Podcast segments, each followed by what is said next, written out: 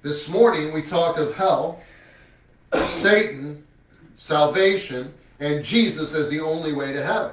We said repeatedly, if God be true, uh, let God be true and every man a liar. Tonight, we're going to talk of just a few more truths from the Bible. Just a few more, like hell is real, Satan is real, you must be born again. There is only one way to heaven, and that is through Jesus. We talked about that this morning.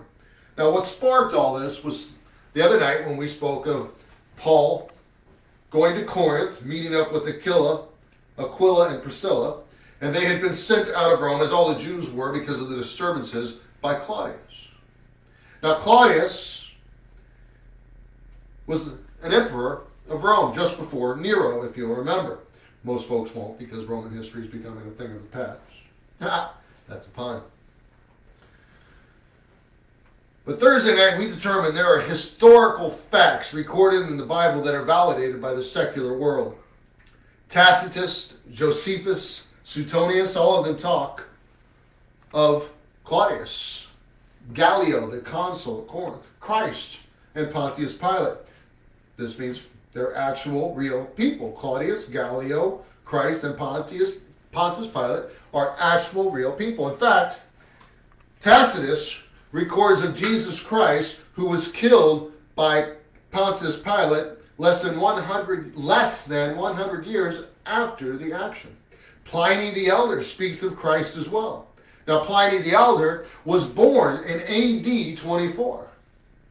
Christ died in AD 33 or thereabouts. So Pliny the Elder was alive in Jesus' lifetime and he speaks of Jesus. He was on the scene when Nero was on the throne persecute, persecuting the Jews. He was alive when the crucifixion of Christ happened, and he heard of it. He was there when the Jews were sent out of Rome in AD 50 51. He died in 54 when Mount Vesuvius uh, erupted. Pliny the Elder.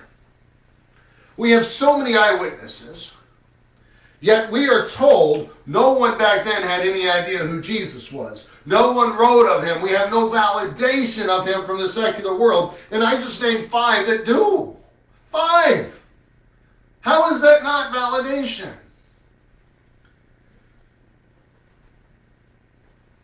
They did write of Jesus. But people today, they hear, oh, no one ever talked to Jesus. He wasn't real. They never recorded him. Nobody in the real history speaks of him. And they take that as, as truth.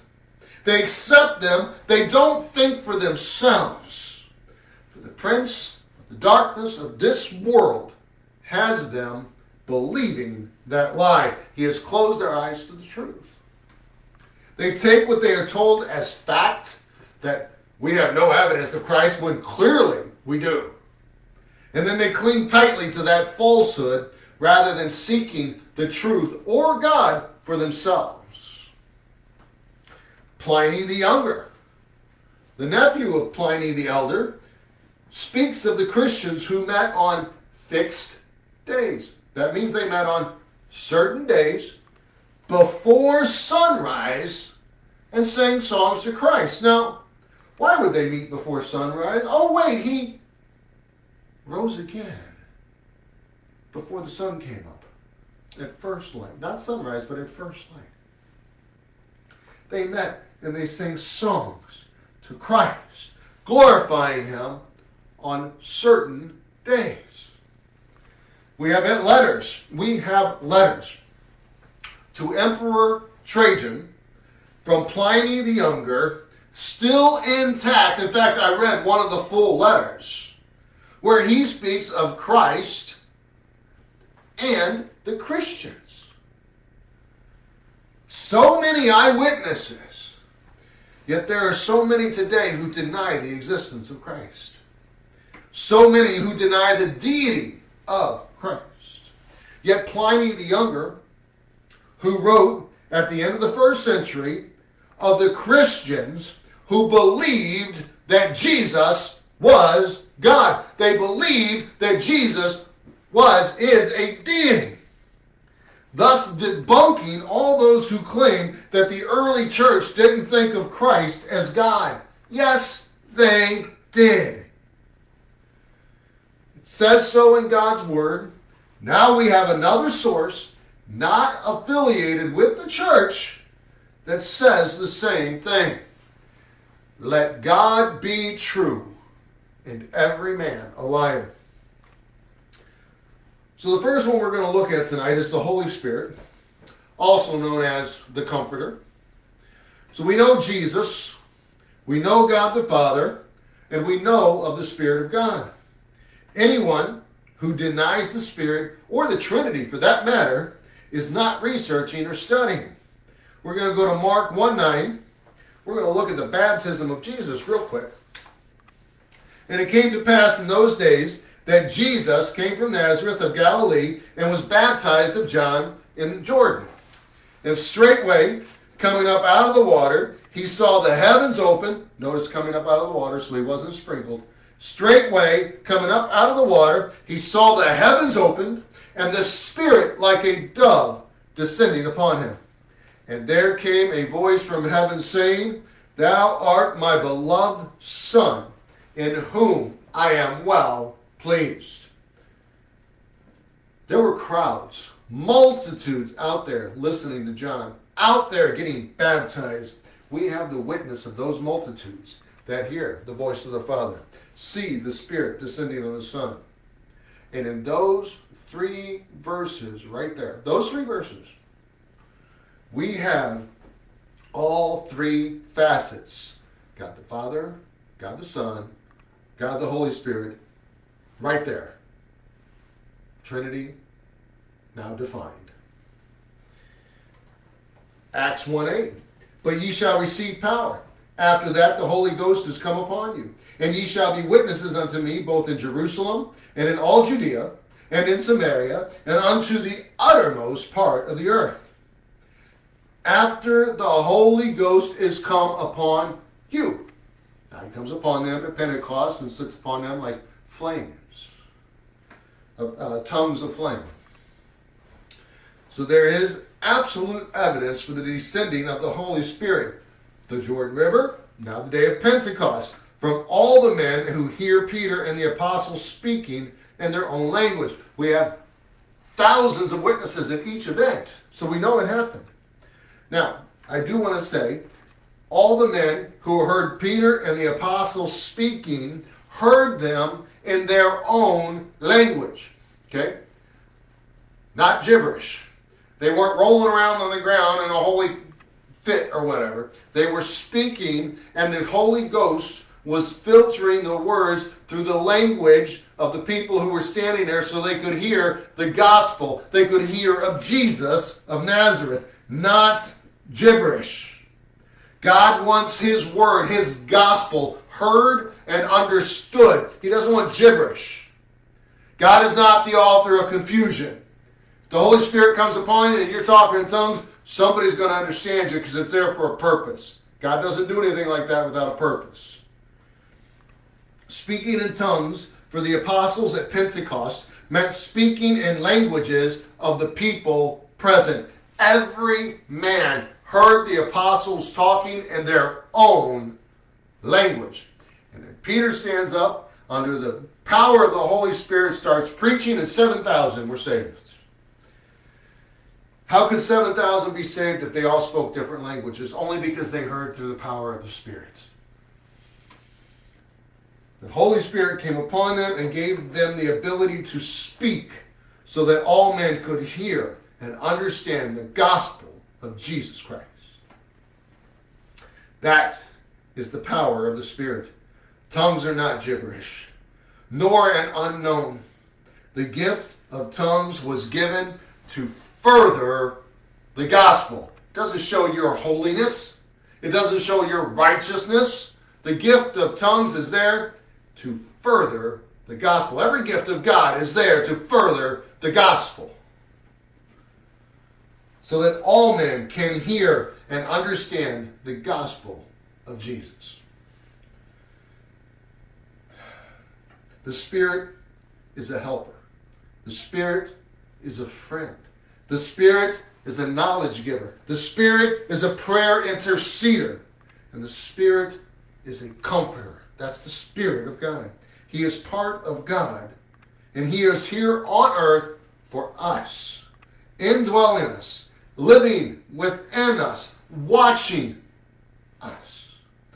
You, the true Christian, are the temple of God.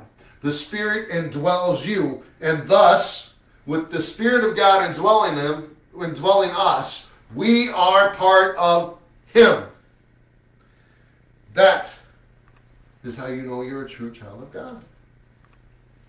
All those that claim the Spirit is not real, that there is no need to live righteously, you, as a true Christian, have the Spirit of the very God that died for you indwelling you.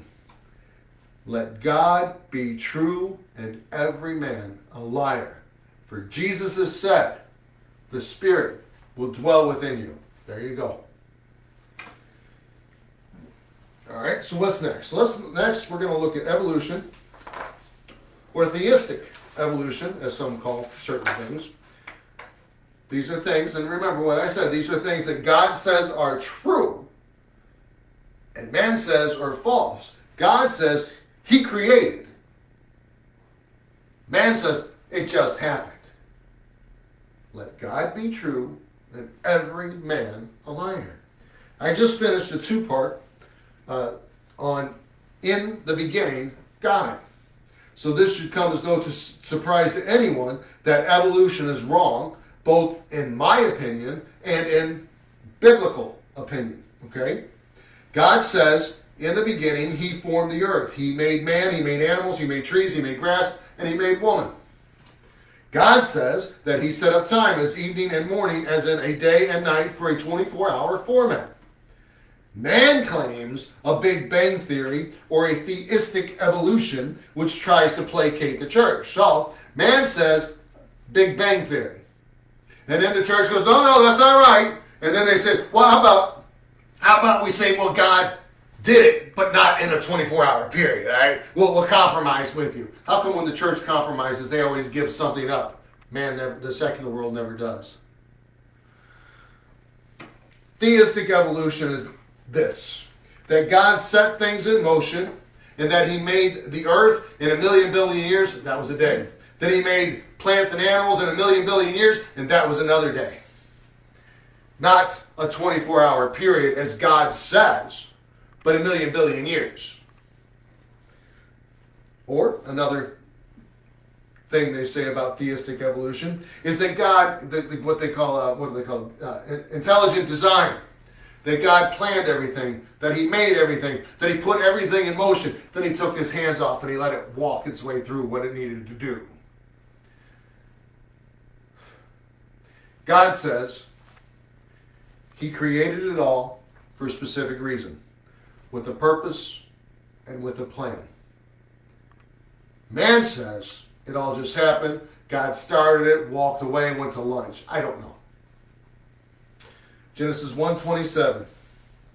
So God created man in his own image. In the image of God created him, he him. Male and female created he them. The Bible right there disputes a whole lot of the world's theology right now, doesn't it? That one verse disputes a lot going on in this world today. And God blessed them, and God said unto them, Be fruitful and multiply and replenish the earth and subdue it and have dominion over the fish of the sea, over the fowl of the air, and over every living thing that moveth upon the earth. This is the purpose of it all that God might come, walk, and talk with man, that God might fellowship with man. That's why the earth was made.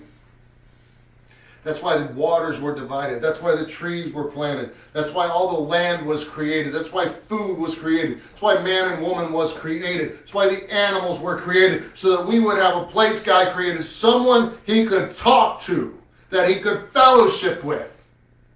That's the purpose of absolutely everything. That man might walk after God. That man might know God, that man might love God, that man might fellowship, that man might want to fellowship with God. That is the purpose of it all.